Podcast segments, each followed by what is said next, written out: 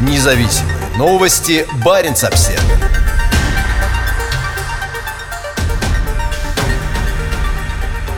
В Лонг-Ире закроют угольную ТЭЦ. Пока не ясно, что придет ей на замену, но в правительстве уверяют, что техническое решение будет более благоприятным для климата.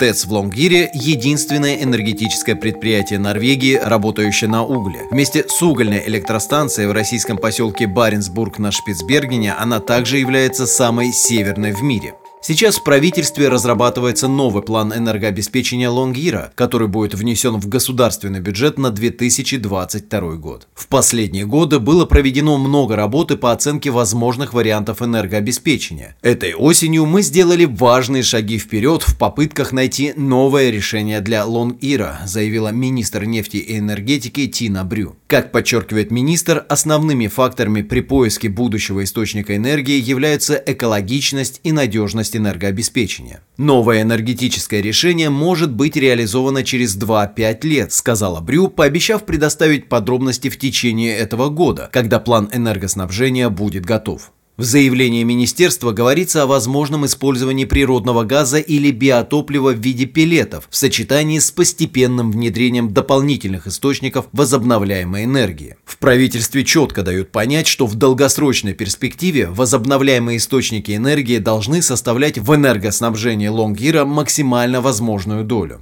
Прекращение работы угольной электростанции, скорее всего, приведет к закрытию и последней норвежской угольной шахты. Расположенная в нескольких километрах к востоку от Лонгира шахта номер 7 этим летом попала в заголовки новостей. Там были вынуждены остановить добычу, поскольку из-за рекордной жары ее начали заливать талые воды расположенного на дне ледника. Экологи давно критикуют Норвегию за добычу угля и эксплуатацию угольной электростанции на Шпицбергене на фоне климатического кризиса и потепления в Арктике. Перед Рождеством муниципальный совет Лонгира принял решение вложить 40 миллионов крон в огромный аккумуляторный блок для обеспечения безопасности электроснабжения. Как пишет газета Technics Юкиблад, аккумуляторный блок на 5 мегаватт станет крупнейшим в Норвегии. Его задача обеспечить город электроэнергией в случае аварийного отключения местной электростанции станции по техническим причинам. Он способен работать при температуре до минус 30 градусов Цельсия, а его заряда хватит примерно на час работы. В Лонг-Ире проживает около 2400 человек. Город назван в честь своего основателя Джона Монро Лонгера, чья компания Arctic Coal Company начала здесь добычу угля в 1906